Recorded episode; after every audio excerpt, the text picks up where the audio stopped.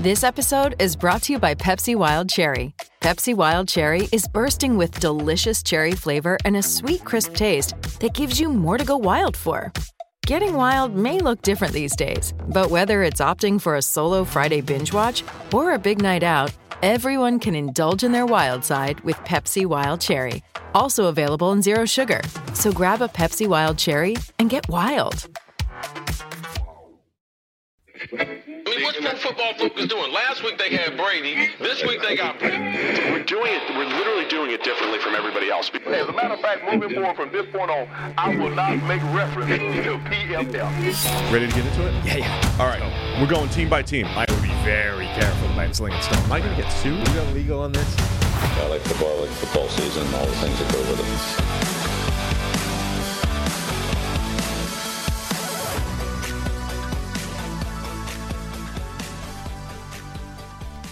It's hard to tell what the bigger story coming out of an epic Monday Night Football doubleheader was. The team doing something that nobody's managed to do in over 700 tries before, or Tommy DeVito's agent. But that's the dilemma we're left with here on this Tuesday morning. Uh, helping me break down that and our draft mailbag today is Trevor Sikkema. How is it going, good sir?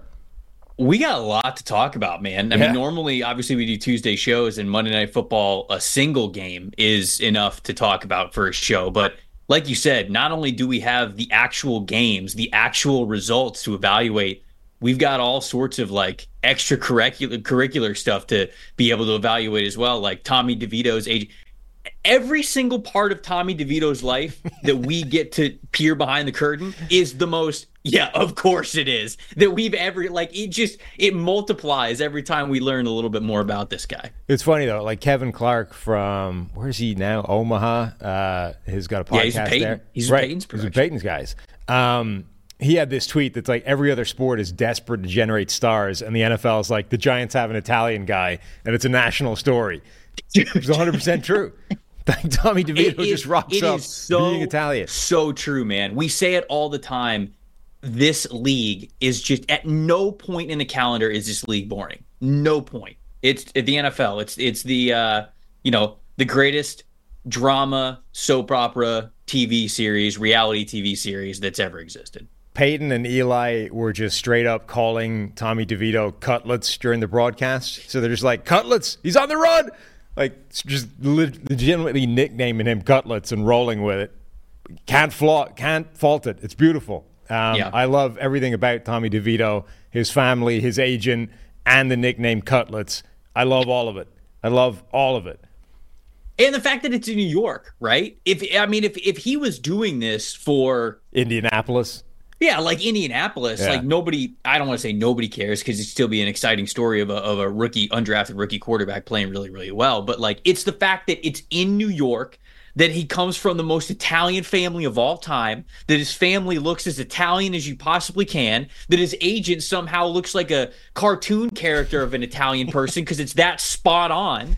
I mean, it's just it's the every single touchdown. They're doing the same thing. All of us are. They're doing the you know they're doing the the Italian emoji. Yeah, It's just it man. It's it's it's unbelievable. It is beautiful. Anyway, before we get into the games proper, uh, we got to talk about securing your family's financial future, starting with life insurance. Fabric by Gerber Life makes it quick, easy, and affordable to protect your family so you can get back to enjoying life. Fabric was designed by parents for parents to help you get a high quality, surprisingly affordable term life insurance policy in less than 10 minutes. Fabric has flexible policies that fit your family and your budget with quality policies like a million dollars in coverage for less than a dollar a day. Get your personalized quote in minutes and then apply when it's convenient for you. It's all online and on your schedule. You could go from start to covered in less than 10 minutes with no health exam required. Join the thousands of parents who trust Fabric to protect their family. Apply today in just minutes at meetfabric.com slash PFF NFL. That's meetfabric.com slash PFF NFL. Fabric.com slash PFF NFL. Policies issued by Western Southern Life Insurance Company, not available in certain states. Prices subject to underwriting and health questions. All right, you want to go? I thought you're I thought you were gonna say, you know, starting with securing your family's financial future, but via Tommy DeVito's agent. Like I thought that's where we were going with that. Mm. that man will secure you. Yeah. He'll secure you the bag. Um, well, let's go game by game. Yeah, let's let's start. with- Let's go one game then the other. Which one do you want to go first? Uh, I mean, we can start with the Giants one. We Okay. can do that one if you want. Yeah, let's do that. So, uh, obviously, you've got cutlets, um, but honestly, the biggest story in this game to me is the Jordan Love um, improvement, the the Jordan Love, the switch that had been flipped over the last few weeks. It got flipped back. He went Yeah. back into being Jordan Love from earlier in the season, where every pass was inaccurate, seemingly. The ball location was trash on almost all of them, uh, and he just everything was everything went back. Everything reverted back to where it was, and I kind of was left with this impression of how much of the NFL on a week to week basis is just fabricated narrative because we're dealing in small sample sizes and week to week changes. And Jordan Love might have just had two or three good games consecutively. And we're like it's happened. The breakout here it is. He's the guy of the future. The Packers nailed it the transition has been flawless everybody's going to start looking to do this and now it's 3 weeks later we're like oh maybe not maybe it's just the same actually nothing's changed Well, we feed into the machine, right? It's Sure. the byproduct of what we talked about before. Um, and not, not just like us personally. I mean, like everyone who follows the game of football is like this because when we say at the top of the show that the NFL is the greatest reality TV show of all time, we all get caught up in it. We all get sucked up into that. And so, you know, as guys improve, we go, oh yeah, like this is like th- th- this dude's the future. Like you mentioned, Jordan Love has a couple of good games, and now we're saying like, yeah, he's a top ten quarterback, like easy. You know, how do you not see it? Like it's right there in front of you.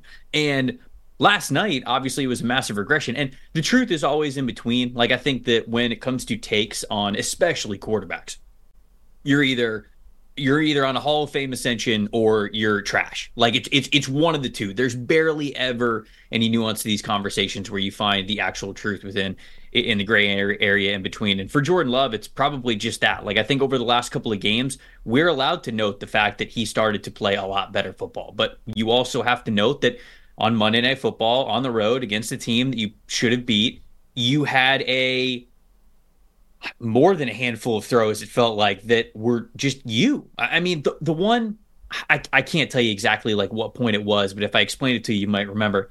Very beginning of the game was in that first quarter. It's a third down throw and he just absolutely sails it to the left. It, they, they really didn't have like that much that they had to that they had to gain to, in order to get the first down.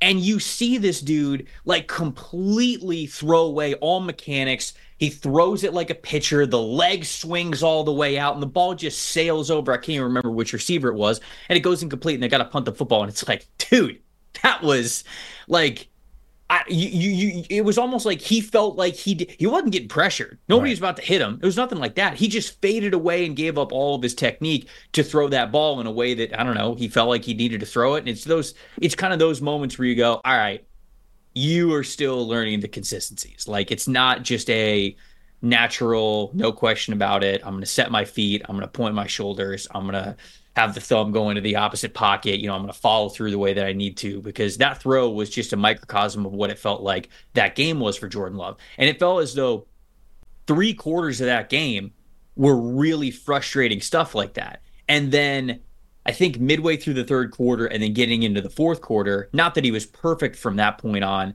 but you could tell Jordan Love was basically like, all right, like lock the hell in. Like let because the drive at the end for them to take the lead before, of course, Cutlets, you know, comes down and does what everybody knew that he was going to do in, mm-hmm. in in you know vintage Tom Brady, Tommy Cutlets format. Jordan Love had a good drive and he had a handful of really good throws. And obviously he caps up that drive with a touchdown. It gets them the lead. And so it felt as though he just was not locked in the way he needed to be through probably most of the first three quarters. And again, I don't think that means that we just throw away the previous two or three weeks where he looked really good. But clearly, we have to take everything as it comes and say, all right, the ceiling is starting to be reached, but the floor is still lower than we want it to be from a week to week basis. And that's where we have Jordan Love right now. And even that dynamic of like slow starting and then suddenly catching fire late in the game, he's been doing that all year as well. Like we Jordan Love has some of the weirdest splits I've ever seen in terms of like first half, second half. So first half in this game, PFF grade of 48 for Jordan Love. Not great. Uh, in the third quarter, 78. So we jump right back up after the once we get into the second half. And then fourth quarter, 85.7. Like fourth quarter, Jordan Love was pretty much where he'd been the last few weeks. It just it, that's that's been a trend this season. Like his grading for the second half is incredibly uh, different to his grading in the first half for reasons that make no sense to me. Like I don't have any kind of good explanation for that. Um, but that part is is regressing back to the rest of the season as well. He, I think, leads the league at this point in plays where he abandons his mechanics for no good reason. There, you know, part of playing quarterback in today's NFL is being able to throw without, you know, prototypical mechanics, not being able to step into the throw, throwing from weird angles, leading away from it because, you know, defenders are in your way or bodies are making a mess of the pocket, all these kinds of things. So you have to be able to do that. It's an important skill, but you shouldn't be doing it voluntarily when you don't have to. And Love has so many plays where your initial viewing of it is like, was he under pressure there? Did that, you know, was that forced because of a defensive end bearing down on him? And then you look at the replay and you're like, no, for some reason he just decided to like do a fadeaway jumper to the left for no good reason. Right. And the interception was a good example of that. Like the, the Mannings were both looking at that throw going, did that get tipped? Did somebody get a piece of that in the way out of the pocket? And then you're like, no, it was just bad. Like there was a safety there the whole way, even if it hadn't been, or even if it had been tipped, it was a bad decision. And it yeah. took, you know, three or four replays to look at this and go, no, he, th- there's no reason for that. He just airmailed the ball to a safety for, again, no no good reason. I, it, that's a strange part of his game at this at this stage. Like, why are there so many plays where he's kind of voluntarily tossing away his mechanics to just throw strange passes. Yeah, yeah, and that just feels like where we're at with Jordan Love. And again, I I don't think that this totally takes away what we saw the last couple of weeks. It's not like what we saw the last couple of weeks didn't count, right, or didn't happen, or was fool's gold. He's he's seeming to get a lot closer to that ceiling we believe that he could have, uh, and we're seeing that more often. But the floor yeah, like I mentioned, it, it it's still lower than what you need it to be. Like you can't if you're going to start off the game and not play well, like it can't be like 40s PFF grade. Like it can't be as bad as it was last night. If you're starting off a game and you're not hot, like okay, a couple of incompletions, some miscues, things like that, but it can't be full mechanics are going out the window kinds of stuff. I mean, it's just really hard to win in this league if your high and low variance is that kind of low variance. It, it, when you talk about low variance, it's got to be like miscommunications. The defense is showing you something that you're not uh, used to seeing. Those kinds of things. The mistakes that you can control, you got to be able to control those. And I think Jordan Love is still working through being able to do that because very clearly, third quarter, fourth quarter, he can lock in. You know, he he can basically like say to himself, like, all right, let's do it. You know, it's the meme of the guy with the controller right? And he's just like sitting back most of the game. And then it's like, all right, fourth quarter, okay, I'm right. going to lean in. I'm going to get closer to the TV and I'm going to be serious about it here. So um, that kind of feels like Jordan Love right now. And there's just a little too much, a little too much distance between how relaxed he is with the controller and then how close he is to the TV with the controller. Yeah, wildly, just wildly streaky at the moment. Um, but I do wonder if the fact that he seems to be able to consistently turn it on in the fourth quarter would at least suggest that that it's controllable. It's not just random, right? It's not just sometimes he's hot, sometimes he's not, and there's really no way of telling which version you're going to get. It's like there, he does seem to be able to tap into it and dial into the good Jordan Love, which means theoretically we should be able to get it out of him in other quarters of the game as well, right? right we should be able right, to get this right. in the first half if we can just figure out what the trigger is to get good Jordan Love. If we can convince him somehow, you know, psychologically start the game, you're down 10. You need to lock in. We're in trouble. Like, we need you now. Um, it is, it's very strange, though. Uh, on the other side of the ball, I thought Wan'Dale Robinson had a great game. Like, the Giants, in a kind of similar way to the Packers, actually. They've got this very young, sort of mixed up receiving core that's often much maligned as a weakness and a, a problem for the team. But I think there's quite a lot of talented players on it. And this game in particular, Wan'Dale Robinson made a few spectacular plays, like incredible sideline catch. Made another play late in the game where he went up at five foot eight and just like jumped over a linebacker and uh, you know a, a, safety as well. Maybe his best game in the NFL. Yeah, I got to talk to Wan'Dale before he got drafted. I, I did a feature story with him um, over at pff.com. Anybody can go find it if they haven't read it. And He's awesome. I, I mean, you go back to you know his college journey. He actually started at Nebraska, and they actually wanted him, had him playing running back for a little bit, and then he kind of was like, okay, well, I don't want to be a running back because if I'm a running back, I'm five foot eight, 180 pounds. I'm going to get killed, and I probably have no shot at the NFL at that point. So uh, he ends up going to Kentucky, switches over to receiver starts really coming into his own at receiver, declares for the draft, goes in the second round. You know, I thought he was playing really well before he tore his ACL last year. Now he's coming back. Aikman mentioned this on the broadcast. This point of the year, kind of a duh, because we're just getting further away from when he tore his ACL, but it probably as healthy as he's ever been. And right. you can see now, him now playing with all sorts of confidence. And Wan'Dale was always this player who, yeah, okay, some size limitations. Sure, he's five foot eight, but he had some fearless catches when he was at Kentucky, trying to go up and get it over over, over guys. And a lot of defensive backs are what you know, five foot 10, five foot 11. It's not like defensive backs are normally towering players. It's usually the other way around with receivers. So he believes that he's got a chance to go up and be a contested catch type of receiver, but he also gets involved in the obvious ways too. The short dump off passes that he could take for a lot of yards after catch and yards after contact. He's he can make guys miss. He can make guys miss in the open. Guys miss in the open in the open field. So sin I always really liked for this end room, end room, end room, end room, end. Yes. I think your uh, your sound's gone wonky again, Trev. Uh, so we'll we'll stall for a moment while you fix it. Um, yeah, look, I, I think that was a game that showed what Wan'Dale Robinson can be in this offense. Um, but he's not alone. Like we got a few big plays from um, Isaiah Hodgins made a couple of plays. Uh, who I think Jalin Hyatt. Jalin Hyatt made a couple of uh, nice plays as well, even if there was a drop in there.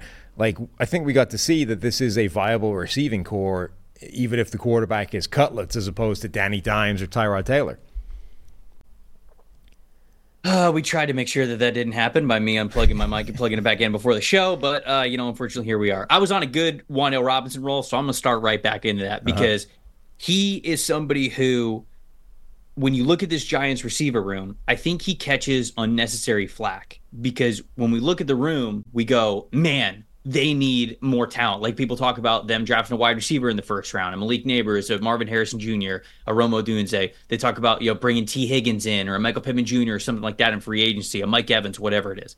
And I think Wan'Dale gets an unnecessary amount of like criticism and heat and it's just because when you look at him, you go, all right, this would be a great like wide receiver two option. So when you look at the the Giants wide receiver room and you say, okay, Wan'Dale's got to be the wide receiver one, that's a bit of a stretch for people to believe. But last night, I hope we got a reminder of how talented this dude is. And when the Giants continue to add to the to their receiver room and their pass catchers, and they do get a guy who's probably more of the traditional wide receiver one, bigger outside receiver, an X type of guy who went on the line of scrimmage in the red zone.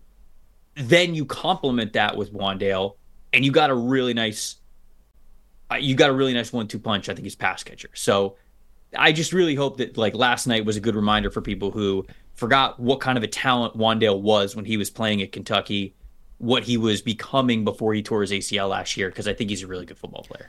So we'll get on to uh, cutlets in just a moment. But one other thing I, th- I, wanted to bring up about this game before we got there is the only reason the Packers had a shot at this was that Saquon Barkley fumble with what four minutes left in the game. The mm-hmm. Giants mm-hmm. are up. The Giants have got a, a five point lead. They're driving. They just get this big play from Saquon Barkley, and then he kind of trips, stumbles over without getting tackled, and loses the ball on the turf as he goes to ground Valentine is able to scoop it up and returns like a big return, like what like 50 yards out of that. That set Green Bay up before the two minute warning to get their touchdown to take the lead to force the force a game again. That play could have been absolutely brutal to the Giants. Yeah, no, and and all turnovers are right, and I think that that was. that was the story of both of those games is like the turnovers that were crazy that kind of swung things and then obviously those last three, four minute opportunities that both of those teams had. Certainly the Titans were able to overcome it and, and, win that football game. And the Packers offense did what they needed to do, right? They got ahead on the scoreboard and the defense just couldn't hold up their end of the bargain. So that was kind of just the story of both of those games and what made them both so close last night. It's I every time that play happens, I hate the rule so much, but I can't actually fault it. Like the because there's that classic cliche, right, of the ground can't force a fumble, but it can force mm-hmm. an incompletion. Except in this circumstance, where it can actually force a fumble. If nobody touches you down and you just fall over, you still need to keep hold of the ball because it's still live. The play hasn't stopped. So yeah, you can't just say yeah, the ground can't force a fumble because the ball's live. If you if you're not touched, the play's still going. You could get up and and you know get more yardage. So you have to keep hold of the football. But it just seems wrong to like the you know fall over and then the turf essentially rip the ball from your grasp through you know friction or whatever once you hit it. I I, I hate that rule, but I can't come up with a reason was, why. Do you wish it was college where you're just down no matter what? No, because I like the idea that you can get up and keep the like. I don't like the play is dead once you fall over. I think that's bad. So that's my problem. Is I that don't I don't know how I don't know how much I like that. Like oh, obviously like it leads to some crazy you know plays where it's like, oh, okay, like this guy kind of like rolled to the ground and he the defender thought he was touched, but he wasn't. He got up and he just ran 60 yards. I don't know. I think I I think I like it better for the integrity of the game that you're down when you hit the ground. No, I think there's too many good plays where you know you sh- you should be yeah, able but, to get back up again and keep going until you're tackled, until you're stopped.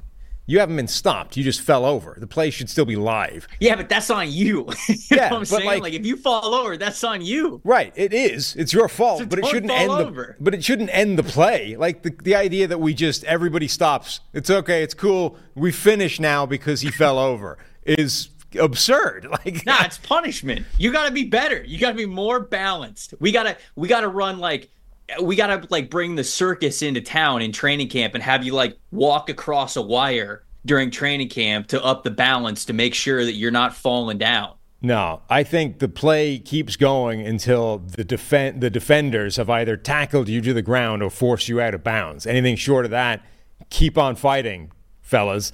And if that's the case, then the play is still live. There needs to be some way of like that's so. I hate the fact that if you fall over on you and the ball comes out because it's kind of hard to keep hold of a football once you fall into the turf. No, you uh, can't have it both ways. Yeah, I know. I, that's what that's what annoys me. but then you get plays like this, and it's like I don't I don't like this being a fumble, but I can't come up with a good reason why it shouldn't be one. I maybe I'm just I'm not remembering the right ones, but I feel like more often than not, the cool or crazy plays that we get from the no touch contact rule with the ground where you get up and you just keep running is like not really the game of football, you know? It's it's a situation where like some guy makes a diving catch and he dives and he hits the ground and the defender like maybe just misses him, maybe he thinks that he brushes his hand up against him, maybe he thinks that somebody else touched him before or whatever, and they literally stop playing. And then the offensive guy just gets up and runs. And like to me, that's not really the game of football. No, but like so that's I, I, think there's to, there's so many plays that are just routine. A guy gets up and gains five more yards, right? Like the, the guy slips. You know, there's a bunch of plays Don't where like slip. That's that's that's my point. Right, but my my point is there's a ton of like routine NFL plays that wouldn't exist if you had that rule. And It's like that's way worse than you know taking it away because of one freaky play where a guy isn't quite touchdown, he can get up and everybody stop playing. And those ones, I agree, are kind of janky and there's nothing inherently right. good about them. But like right. I think McCaffrey had a play last week, right, where he like slipped over in the backfield, immediately popped back up, and then executed the play as if nothing had happened. In your world that play's dead because McCaffrey lost his footing. It's like that sucks. Like that's just a random, that's a pointless NFL play that, that we had to remove because the guy lost his footing. That that feels like a bad development to me. Stay up. Stay up. All right. That's, that's, that's my response. Stay now we up. now we got to talk about cutlets. Um, look, aside from every meme is hilarious, everything about him is fantastic. I love this, but let's not lose sight of the fact he's playing good football and winning games. He's fun, man. I, I, mean, they're they're not asking him to do a ton. Obviously, you know, right. you look at his passing line. He's 17 for 21. Obviously, a high completion percentage, but it's 158 yards. They weren't asking him to push the ball down the field a ton.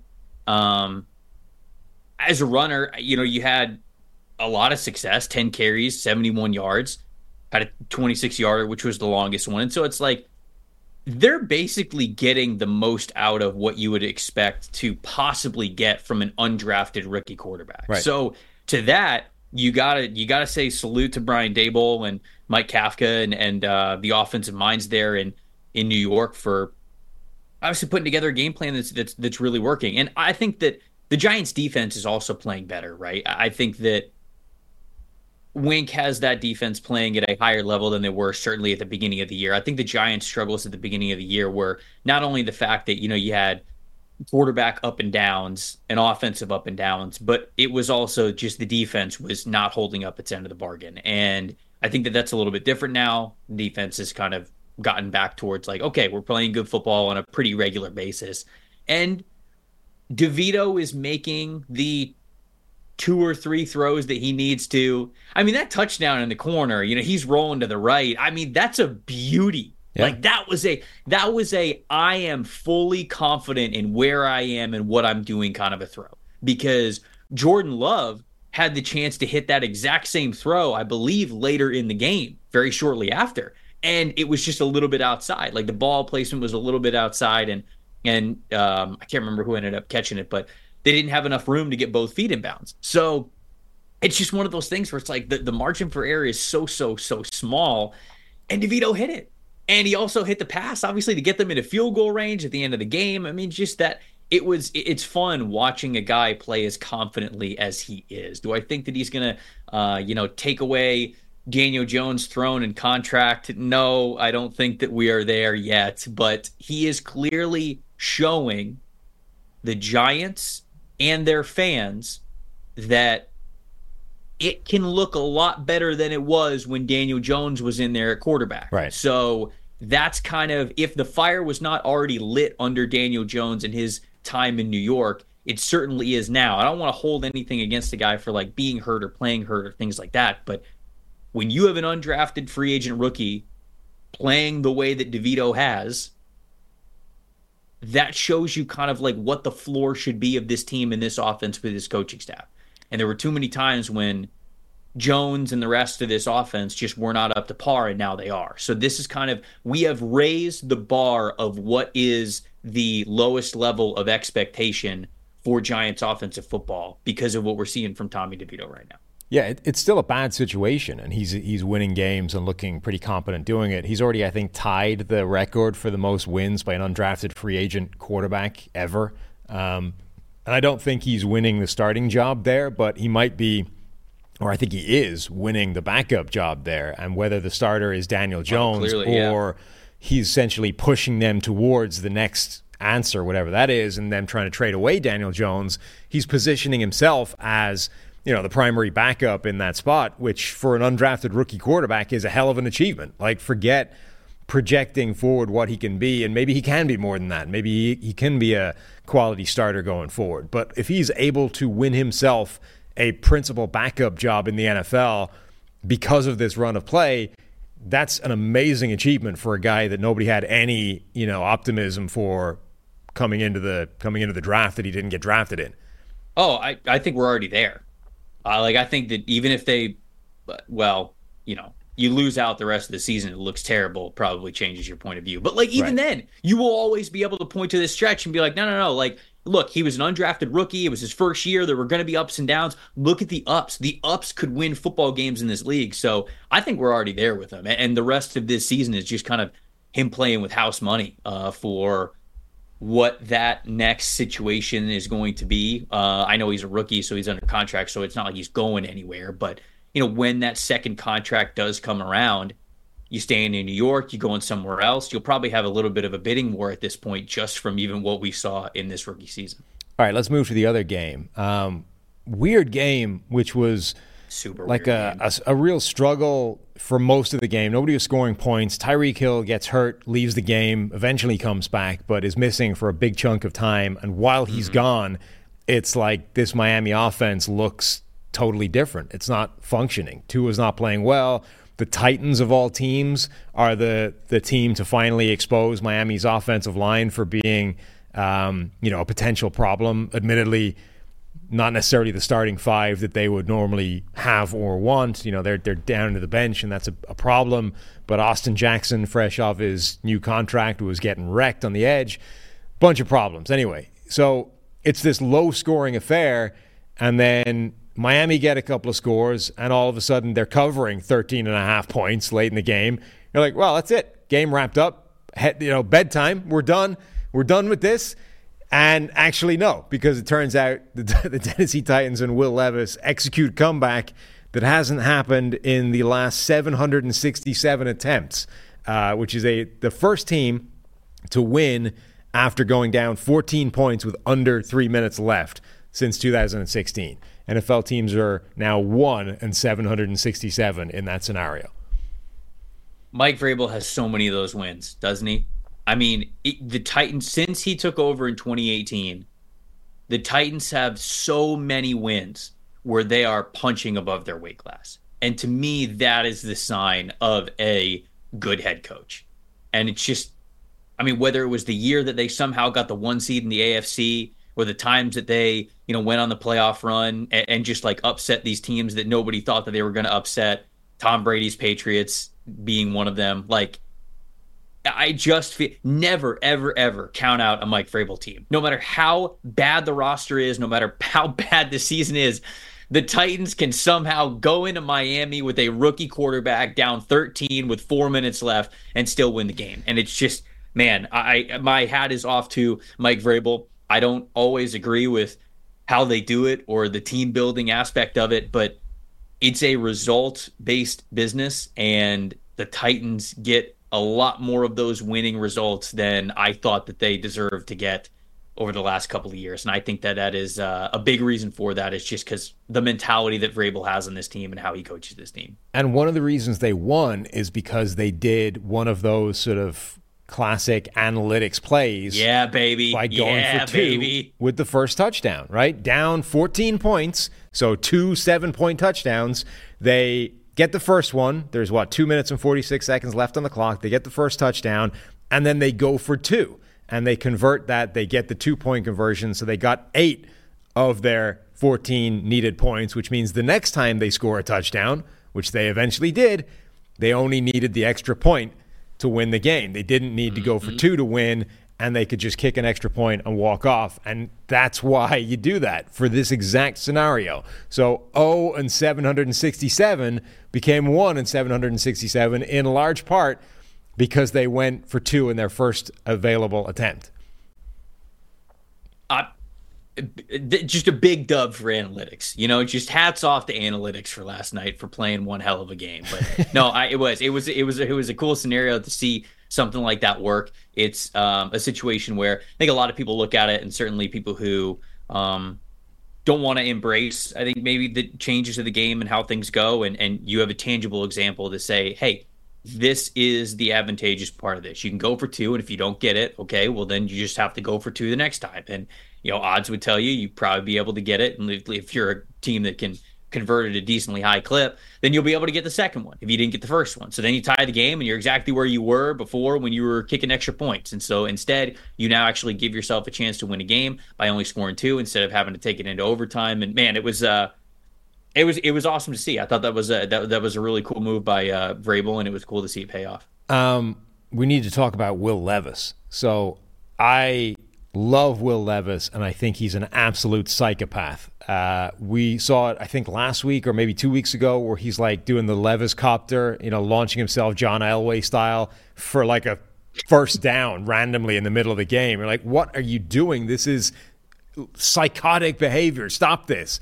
In this game, he's like trucking Jalen Ramsey in the open field, like with his throwing shoulder. I'm going to lower the shoulder into one of the best run defending corners in the game and try and run him over in the open field and with and do it with my throwing shoulder.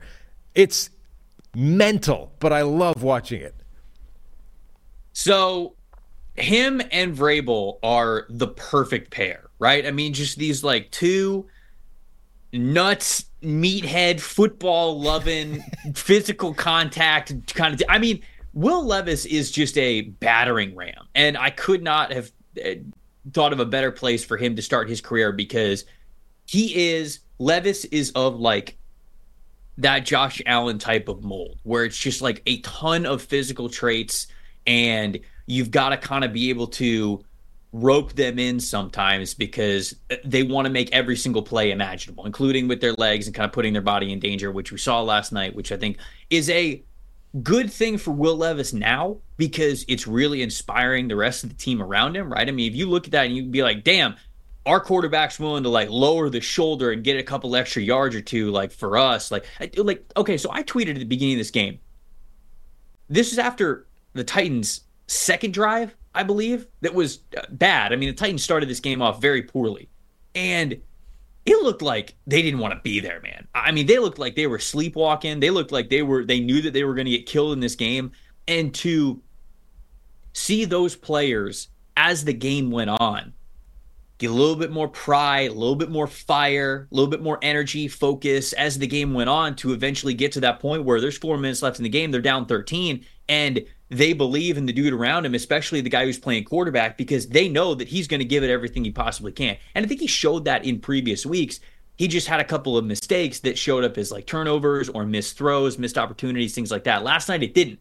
Last night they were believing in him. He was there in that spot and he delivered. And I thought that it was obviously a very up and down game for Will Levis, but he showed us so many times last night why he should have been a first round pick, man. Mm-hmm. I, I I don't really I don't really know why he wasn't. There have been so many quarterbacks who have been picked as first round quarterbacks for less. I mean, he's got mobility with his legs. He's tough as nails. He's got a rocket launcher of an arm. I mean, there were I I had tweeted this out last night. There was a play where he's stepping into a throw, sure, but he's hitting a hole shot. I think it's cover two. I can't, I can't, didn't see the uh, the all twenty two, but it's between where the corner zone is and where the safety zone is toward the sideline, and he's getting hit. He's throwing the ball and getting hit the other way, and he has enough arm strength where that ball still stays on a rope and zips straight to the wide receiver, right in between those two zones of coverage. And it's like there are seven quarterbacks, maybe, who can make that throw, and he's one of them. And it's just like that's insane levels of arm talent that he had. Work in progress, sure. But the framework of what we saw last night for a quarterback that you draft, develop, and believe in that can take you to the highest of heights in this league, Will Levis has the tools to be able to do that. Yeah, his arm is silly. I mean, I think we mentioned this last week, or, or I did to Steve. Uh, he reminds me of Justin Herbert in terms of every time you watch the guy play, there's a couple throws where you're like, that's that's stupid. You shouldn't be able to do that. Like most people can't do that. Most quarterbacks can't do that, and he's able to fire in some of these passes exactly like that because of his arm.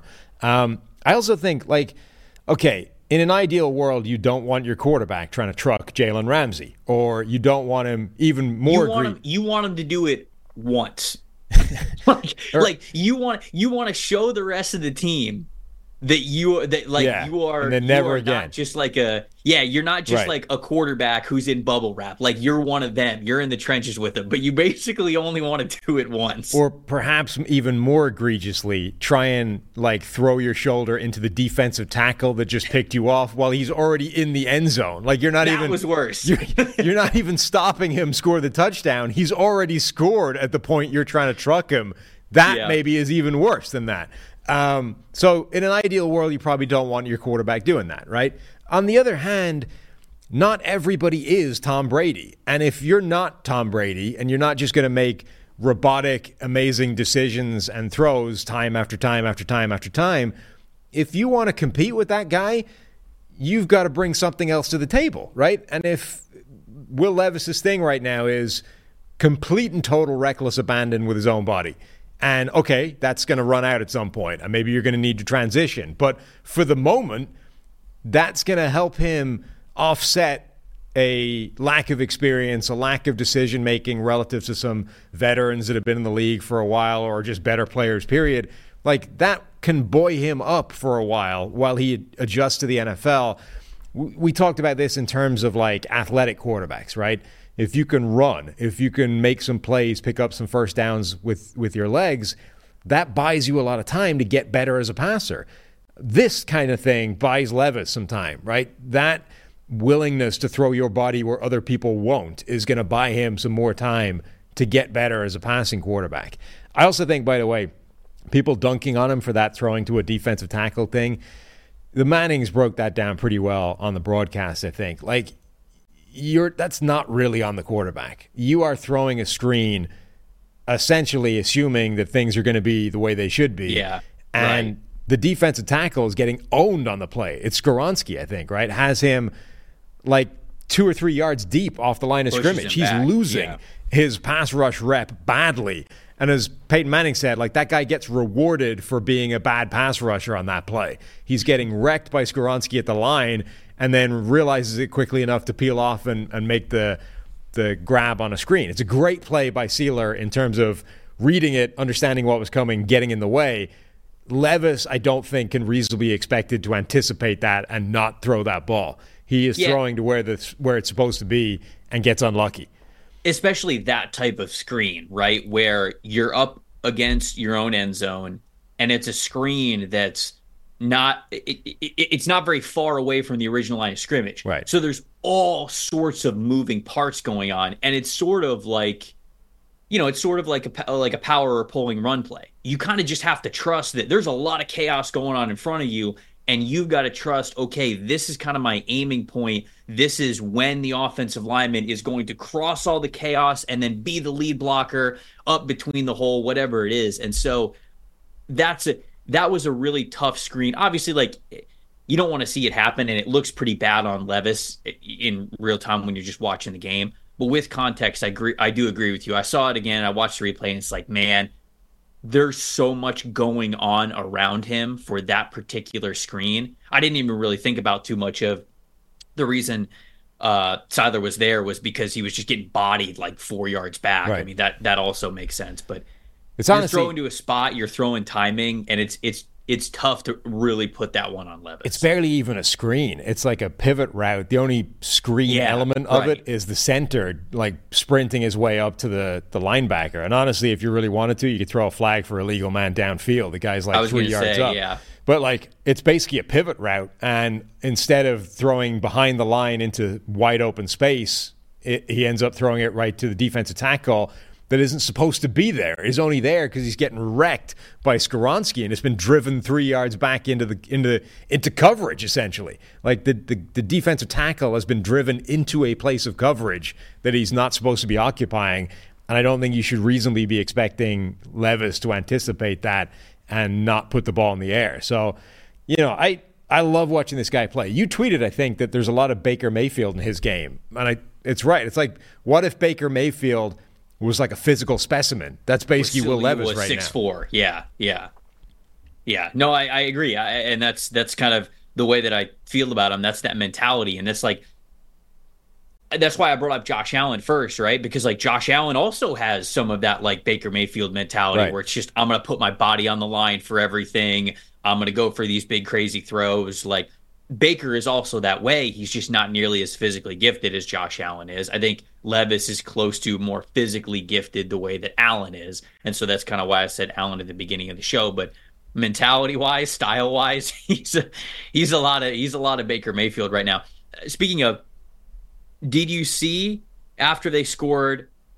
I believe it was the go ahead touchdown when he is screaming Levis going to the sideline Yeah. and he like hugs that one coach and then he's still screaming and he finds like somebody who will make eye contact with him and then he chest bumps this dude who's not in pads. I don't know. I don't know if it's like a team assistant. I don't know if it's coach.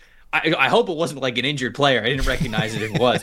But he's just wearing a hoodie. And the second that Will Levis like chest bumps this guy with everything he's got, you can immediately see that dude turn away from Levis and be like, I regret that. I, oh, okay, I didn't. I didn't expect that. Okay, and it's just his move. Like it wasn't like he chest bumped Levis and then he continued to be like, "Hell yeah, like let's go, baby." He chest bumped him and immediately turned around and you could see it in his face. He was like, "Okay, that's bad." That that reminded me quite a lot. So the very first touchdown I ever scored in the in the Irish League, I ended up celebrating by a chest bump, right?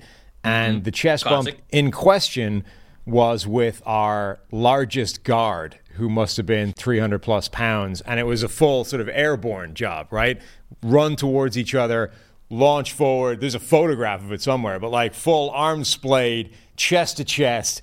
Only I'm outweighed by like a hundred and something pounds, right? So the inertia, the laws of inertia, that's only ending one way, which was for me starting off going forward. Contact, I'm now flying backwards at a rate of knots with zero control over my landing. I'm just airborne being fired backwards in, in mid flight by the chest bump. So that's kind of what this was like, right? You went in with a chest bump and then realized at the moment of contact, oh, I'm coming off way worse on this than, than should be should be reality. I feel like it's it's not often you get a perfect chest bump.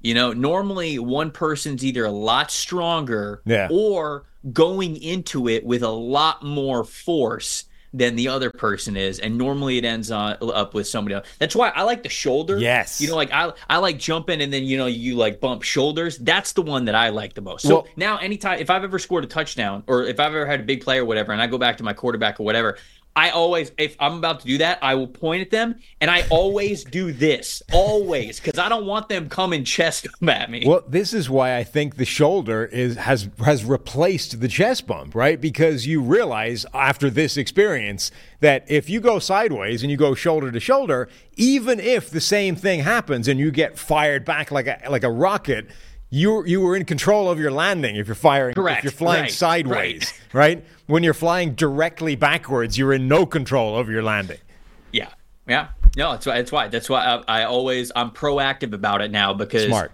there's there is a level of un there is a level of fear that you have when you chest bump and you realize you didn't go in strong enough or they went in too strong and you know the only thing that's happening next is you're getting you're laying flat on your back yeah, so well, you're just at that, at that we're, point. We're now. At that point, you're simply hoping for a soft landing. You're like, I, yes. I don't have control over it, but I'm simply, I'm simply wishing that this doesn't hurt on the way down. Yeah. Um, okay, because the offensive lines on both sides were either bad or getting wrecked or both. Mm-hmm. Uh, pass rush has had a huge day uh, for both teams. Um, Tennessee, uh, Harold Landry had seven pressures. Arden Key had five around the edge um, mm-hmm. attacking, and then Miami had a bunch. Like Bradley Chubb had a had nine pressures. Had that one play which he was he got a penalty for because he was so mad that Levis managed to get out of the sack and then go in and truck Jalen Ramsey.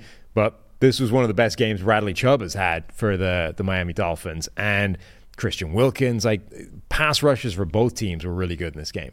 Yeah, I mean, I, I, I like the Titans defensive line. Like going into the year, a fully healthy Titans defensive line was something that um, was appealing to me. Certainly, I like Harold Landry a lot when he's healthy. He's just struggled with injuries throughout his career. Jeffrey Simmons is one of the best interior defensive linemen in the game. I thought Arden Key played really well for the Jags last year, so I thought that was a really nice si- signing. Um, uh, who is uh, oh Al-Shaair. I, I, think I know he's not an edge rusher, but like as a linebacker, as a dude who could play really physical in the box, help you out in pass rush, help you out in run defense. Like I thought that was a great signing for them too. So I, that, that was an area where I thought Tennessee should have been solid this year. Not perfect, but really solid. Had some good talent along the front seven, and uh, it was nice to see them even without Jeffrey Simmons play a really good game last night and taking advantage of an offensive line that they should have. Yeah, absolutely. Um, okay, let's get out of this and get into some draft mailbag stuff. Um, but first, we've got to hit the prize picks lineup. Unfortunately, for our guy Eli. Oh no! Two for he, three. Thought he was close. What did he miss on? Two for three, and he came up ten yards short because Jordan Love got pipped at the post and didn't get an extra ten yards to get him over the hump.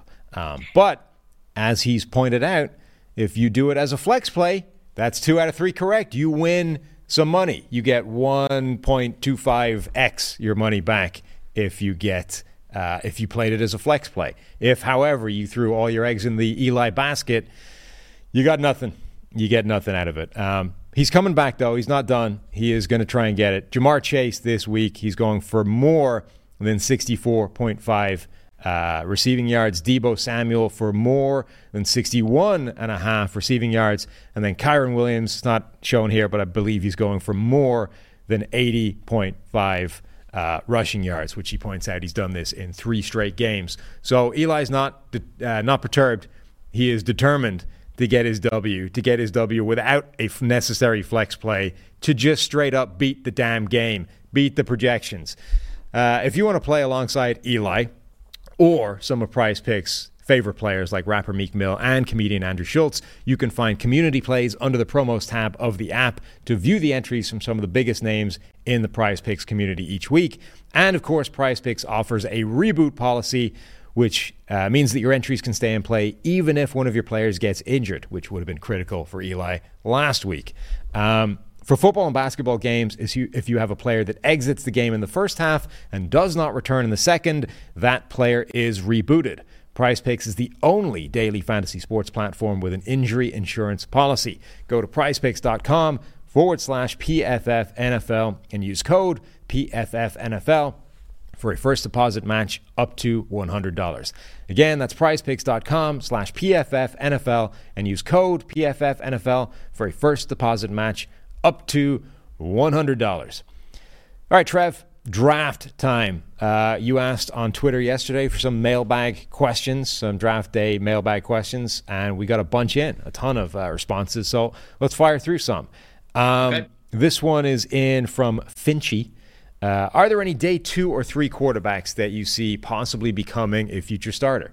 Uh, before the season, people said Daniels, and he's seen some people say Spencer Rattler. So, what say you? Who are the uh, day two or three quarterbacks that you would be intrigued in? Yeah, by? so you know, I think that d- d- the day two part of it's kind of like a loaded question because I could name you JJ McCarthy, who I think would be a day two quarterback, Quinn Ewers, who I think could be a day two quarterback, and people might say to me like, "No, whoa, those guys are going first round."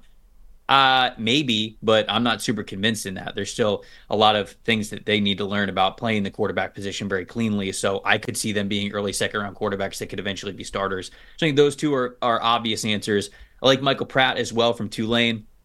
Um, we're going to get to see him at the Senior Bowl, so I'm very excited about that. He's somebody who, going into the year, was really excited about. First game of the season, he looked like uh, the second coming of Tom Brady, looked incredible. Ends up hurting his knee in that game, comes back from injury, doesn't really look like the same guy, even with the injury into consideration. So I'm excited to see him, obviously, at the All Star weekend, um, get some momentum. I think that he could still be a second round pick, or sorry, a second or third round pick because of that. But he's somebody who I think has really good arm talent. I think the anticipation throws and the ball placement can be really good for him when it's on. Uh, I think he played better under pressure at the beginning of the year, but you want to see more of that from him. And we didn't see more of that from him when the tape was on, but maybe we'll see it from the Senior Bowl. But um, he's somebody. Those are those are some guys that I like. I think probably the true answer, and it's funny because I see people talking about him in the chat, and they're not talking about him lightly. Is um, Spencer Rattler? I think Spencer Rattler has become so much better of a quarterback over the last two years than people are willing to give him credit for. Am I saying that he is the uh, number one overall pick type of player that he was heralded to be when he came out of high school and was originally playing at Oklahoma? No. But the reckless player that we saw at Oklahoma is not the same player that we have now going into the All Star circuit and into the Senior Bowl. He's a much better decision maker. Um, not that it's perfect. South Carolina's offensive line was terrible over the last two years. Terrible. So the fact that he had to deal with that, the fact that he ne- you never really saw him blow up on those guys, lose his cool, be a hothead like we've seen him be earlier on in his career and in you know the high school documentary, those things. I think he is a much more mature individual, and I think that you are seeing a maturation of his game on the field because of that. So he is somebody who still has a ton of arm talent. Who I would be very comfortable with taking somewhere in third, fourth round, drafting and developing and allow him to uh, sit and learn because I still think he has the tools to be a starting quarterback. It's just about um, him continuing to improve and mature his game in a lot of other areas other than physical. Dude, his career is wild. I mean, his 92.5 PFF grade back in 2020 is going to be one of the highest graded single seasons of anybody in this draft class. But then from that point on, his career like collapsed, went down to a, a 64 grade in 2022. Um, and in, you know, 64 in college is rough if there's no that would be bad for a freshman, let alone a guy that's years into his career off the back of great seasons and then bounce back this most recent year, uh, 2023, 78.1 overall, has a very high big time throw rate for his career and a pretty high turnover worthy play rate, but wild playmaking ability and this journey of a college career. Yeah. No, and and, and I think that yeah, I mean he's just somebody who I would continue to bet on, who I've like I said, I've I've heard from people within, you know, the South Carolina football program and and gotten to watch kind of like how he is different as a player on the field, especially when things don't go well. Um, I think that how he has handled things over the last couple of years speaks volumes of kind of the head on his shoulders and where he's going and why that this is still a player that you draft and develop. So I, I like Rattler in that regard. Um, and those would probably be my guys. I, I, think that Michael Pratt, Spencer Spencer Rattler are probably the two that I would really answer for this question. Um, and to your point, like if you had said that Will Levis was going to be a day two quarterback, like at this point a year ago, people right, would have been calling right. you a moron, right? So yeah, who knows, right? We it's all guesswork at this point. Even things that you think you know, you probably don't. Um, all right, one question here. This one's from Daniel Nolan. How real do you think the prospect of Marvin Harrison Jr. going back to college is with the current swirling rumors of massive NIL money in the 20 to 25 million dollar range are. There's basically reports right now that there is NIL money that can rival the first round NFL contract that both Marvin Harrison Jr. Um, and Henderson from that offense are going to potentially receive. Is that possibly real? I don't think there's any chance that that happens. I also I've like heard these reports I'd be so shocked if they were real. Right. You're, I mean, NIL money is already like kind of out of control. And I know boosters are just a lot of people with super deep pockets. But for you to give a wide receiver 20 to 25 million dollars a year to play just college football for you is pretty wide. And like I know that he does a lot for the school, right? I mean, like he's somebody who has a ton of notoriety. Obviously, you know, he was a Heisman Trophy finalist. He's a Biletnikoff winner. Like I, I, I understand that that for a wide receiver in college football, he bar- basically carries as much weight as you could possibly want. The only reason why Marvin Harrison Jr. should come back at that point is to win a national championship. Right. And I don't think Ohio State's poised to win a national championship next year. Maybe I just don't know the roster well enough, but Kyle McCord's leaving. It's going to be a new quarterback in there, anyways. Like, I just, they have a ton of defensive talent that's going to be out the door that they're going to have to replace with new guys. They were rotation players or depth players before. Um, it's the Big Ten, so all right, it's a little bit easier, but you're getting a lot of more difficult opponents next year as the conference is expanding. They're going to make the college football playoff because they're Ohio State, but I don't know, man. If I'm Marvin Harrison, I, I don't think I don't think there's any way that he would do this. That this that that would be that would be a monumental move in NIL for a guy to get paid not a non-quarterback to get paid 20 to 25 million dollars to put off the draft one more year to come back to school. That would if this happens it would change the landscape of college football in a drastic way. Yeah. And I, I just I don't see it happening. I just don't buy the sums of money being talked about. No, I, mean, I, don't either. I don't either. I don't know how accurate NIL reporting numbers are, but the like the general consensus seems to be that Shedeur Sanders is amongst the best paid college athletes in terms of NIL money, and he's supposed to be getting like four or five million. So right, you're talking right, you're right. talking like five or six times more No. money than Shedeur yeah, and, Sanders and, and, for, and for a non QB. Right. And and a, non like I mean obviously Shedeur is connected to Deion who brings with him like a whole bunch of these commercial connections through decades worth of being prime time, right? Like that, that's a there's an obvious path. There's a reason that Shedeur Sanders is getting that much money b- above and beyond his play on the field and all those kinds of things because he's directly connected to a guy that has that kind of pipeline. Marvin Harrison Jr., okay, Marvin Harrison Sr., it's not like he's a stranger to endorsements, et cetera, but I, I just don't see how you can possibly get to, we're going to times that number by five or six to keep him around. The only reason why I'm not completely dismissing this, like on sight, is because I have heard just other rumors of crazy potential NIL deals to get some of these top prospects to not declare for the draft. Right. Now, none of them have happened yet. So perhaps it is just this massive game of telephone where somebody goes, Yeah, I hear they're thinking about giving Marvin Harrison Jr., you know, somewhere like seven million a year to, to, to put off the draft. And somebody goes, Yeah, okay. I, I heard from a buddy that they're gonna give him 12 mil. Yeah, I heard they're gonna give him 15 mil. Yeah, I heard they're gonna give him 20 mil. And it just the number keeps going up the further away we get from the actual source. But I've I have heard a couple of instances of other players where there's this rumor of them being given this or offered this bag to not go to the NFL draft. So I don't know if none of it is true, like none of it is no anywhere close or not, but that's the only reason why I'm not completely dismissing this uh, off of reading it immediately. Okay, this question from Tulane Cubs asks Can you break down the top three wide receivers and talk about where Malik Nabers and Rome Odunze fit uh, among recent wide receiver prospects and how close they are to Marvin Harrison Jr.? Some talk that the Bears shouldn't risk passing on Marvin Harrison and should take him number one overall, but that's obviously passing on a lot of picks or a quarterback uh, in a trade. So, what is our now that we revisit on the wide receiver thing? What's the top three, and how close are any of these guys to Marvin Harrison?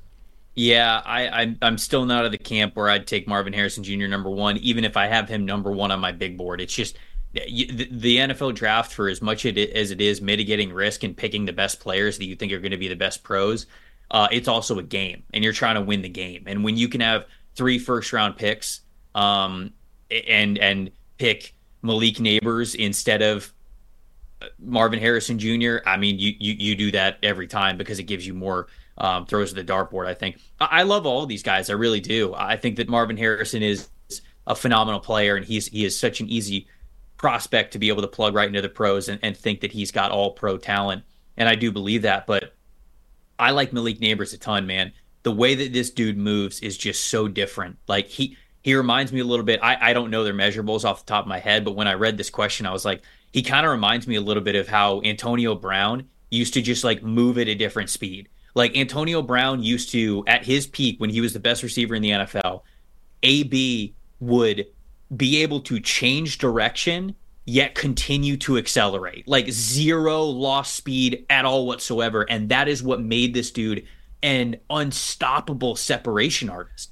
And when you watch Malik Nabers over the last two years, but specifically this past year, he already has a diverse set of releases that he knows how to deploy against press coverage when he faces it off the line scrimmage, which allows him to win and get vertical and get even and separate immediately off the line. The quickness is there, the athletic ability is there. And then, like I mentioned, he just has this physical gift where his acceleration is so fast, his change of direction is so fluid, and his top speed is so good that he somehow is able to combine all of those things fluidly and smoothly to be a, just a, a separation machine. And I think that you saw that just time and time and time again this year. And I think that's going to translate to the NFL. So I think Malik, Malik Nabers is a top 10 prospect as well. Rome Odunze, I like a lot. He feels like um, I saw Ray G on Twitter uh, tweet this out and I, I liked it. He feels like a bigger, like a supersized Chris Olave at times. And like Olave, just a very fluid, explosive, vertical threat type of a dude, but also gives you some nice route running as well. Rome Odunze is doing those things at six foot three, 215 pounds. And yeah, he's not.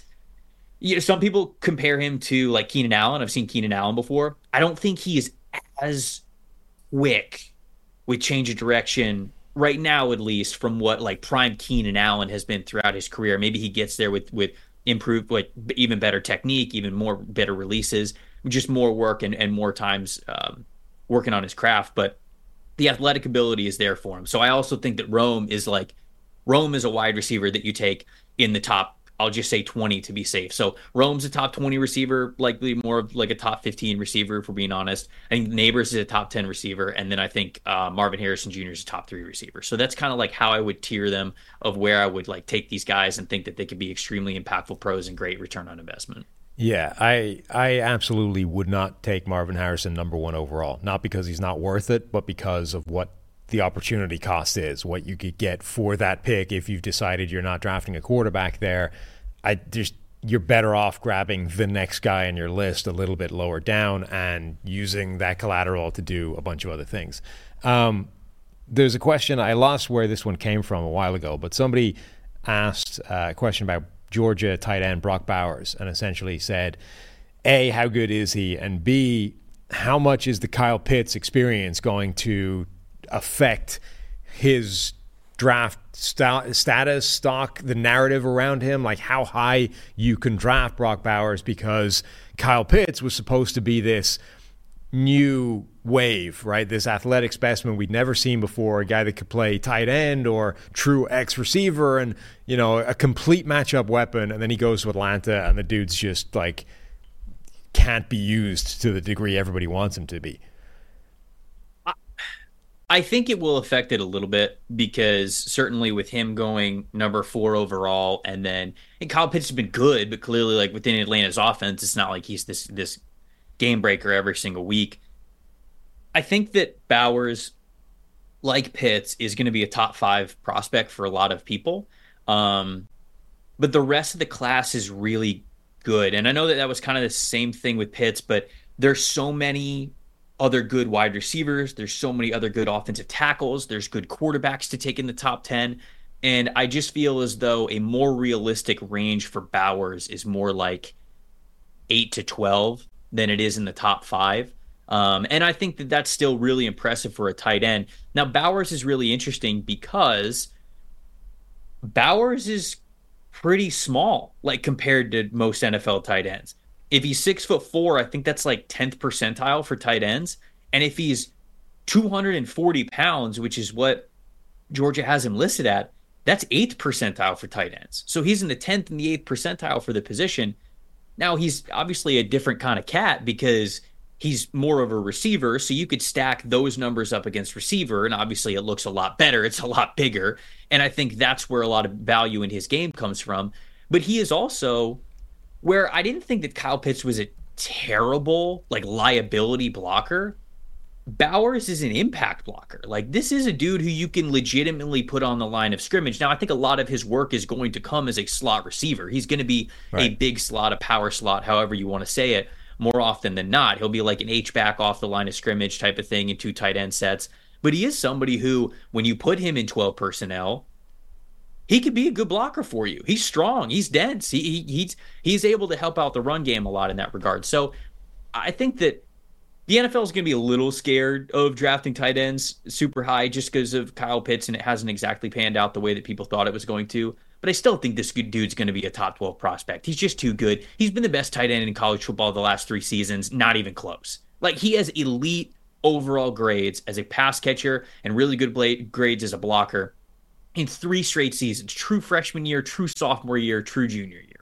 And that's just, I mean, that's just, that we, we talk about how sample sizes are so important when we're judging prospects and translating how they can be pros.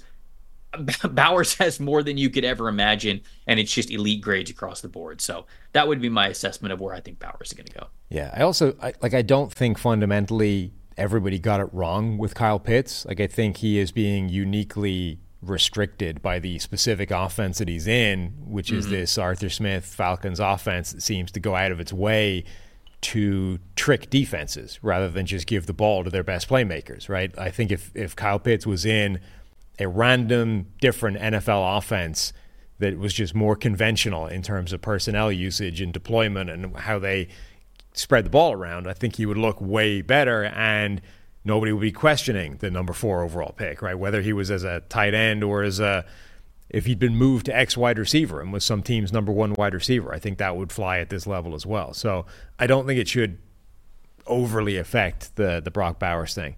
Um, this question came in from Jack Pabich, uh, I guess that is.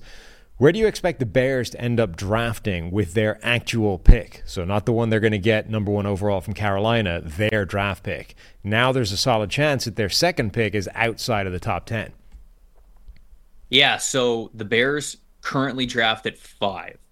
Um, they're sitting here at five and eight. They got a two game win streak right now.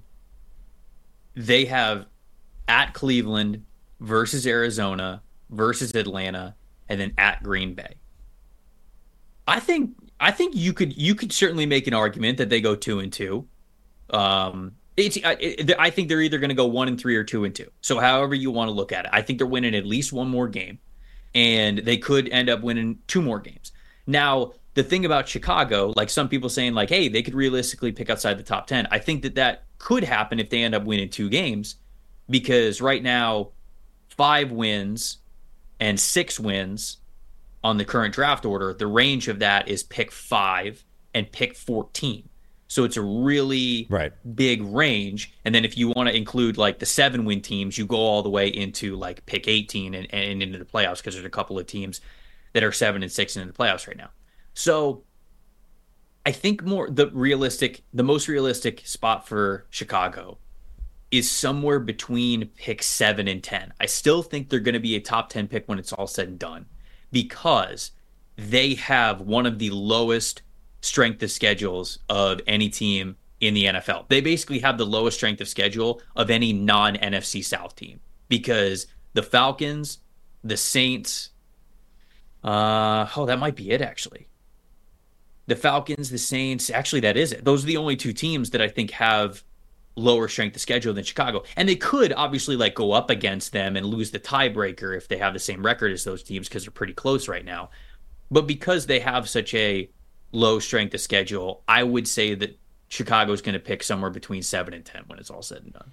Yeah, it's it's crazy how close it is. Like one win for them at the moment potentially jumps them 11 or drops them 11 uh, six spots in the draft already to 11 um, and as you say if they win two games Well, sure some of those tec- other teams are going to win as well but you know technically technically if they if they had one more win than they have right now, it would actually drop them to 13 because the Falcons and the Saints would own the strength of schedule tiebreaker Right. over them. So that just goes into the conversation. yeah of- of so one i mean one win could potentially drop them into the middle of the first round um, right. It, it is like I said the the Justin Fields thing right now. If it wasn't for the fact that Carolina is gift wrapping the number one overall pick for them, it would be putting them in a really difficult position because they all of a sudden don't control the top of the draft. They're actually just picking in the middle of the first round with a quarterback that they're not necessarily sold on at all. It would be a very difficult spot for them. Um, all right, one more question, and then let's get out of here on this. Uh, this one is from the skill. Uh, who are the tweener players that you like but are difficult to rank in this class? Big slots, smaller edges, et cetera, et cetera. Yeah, I mentioned Bowers kind of being one of them, right? I mean, he's a tight end by label, but he's a lot smaller if you compare him as a tight end. And, um, you know, if you compare him as a wide receiver, he's a bigger wide receiver. So I think that he's somebody that there's going to be a lot of conversations around. Uh, I think another one that I would bring to the table is Ruke Orhorhoro, which is the defense, who is the defensive tackle for Clemson. What a name. He's six foot four, 290 pounds, plays a lot inside, but he's kind of this tweener. Like, all right, what is he here? They, they use him all over. They'll use him as a as a four eye. They'll use him as a five eye. They'll use him as a three technique, right? So they use him plenty on on odd and even fronts. And he is just kind of one of those tweener players that you'll look at him, and some people will go, "Hey, versatility," and other people will look at him and be like, "Hey, he doesn't have a home in the league. There's just like not a specific place to place him. So, um, really good tape though, good football player. Uh, I just think that there's going to be some wide ranges of some people are going to believe that that tweener weight and size is uh, more valuable. Some people are going to think that it's less. Uh, and then the other guys that I would bring are three offensive linemen who are some of my favorite offensive linemen in this class. Taliese Fuaga, the offensive tackle from Oregon State, Graham Barton, the offensive tackle from Duke, Troy Fautanu, the offensive tackle for Washington. I mentioned offensive tackle for all three of those players because that's where they play right now. Fountainow and Barton play left tackle. Taliese Fuaga plays right tackle. I think all of them might end up being interior offensive linemen in the NFL. I think that Fuaga's got the best chance to still be a tackle, and I'd play him at tackle first. I mentioned we're going to have a lot of the same conversations with him that we had with Peter Skoronski, who immediately kicked inside. Right. I feel like he should have been given a chance to play a tackle, but whatever. Um, and those are all guys who really good tape, really good offensive linemen. Just what do you do with them?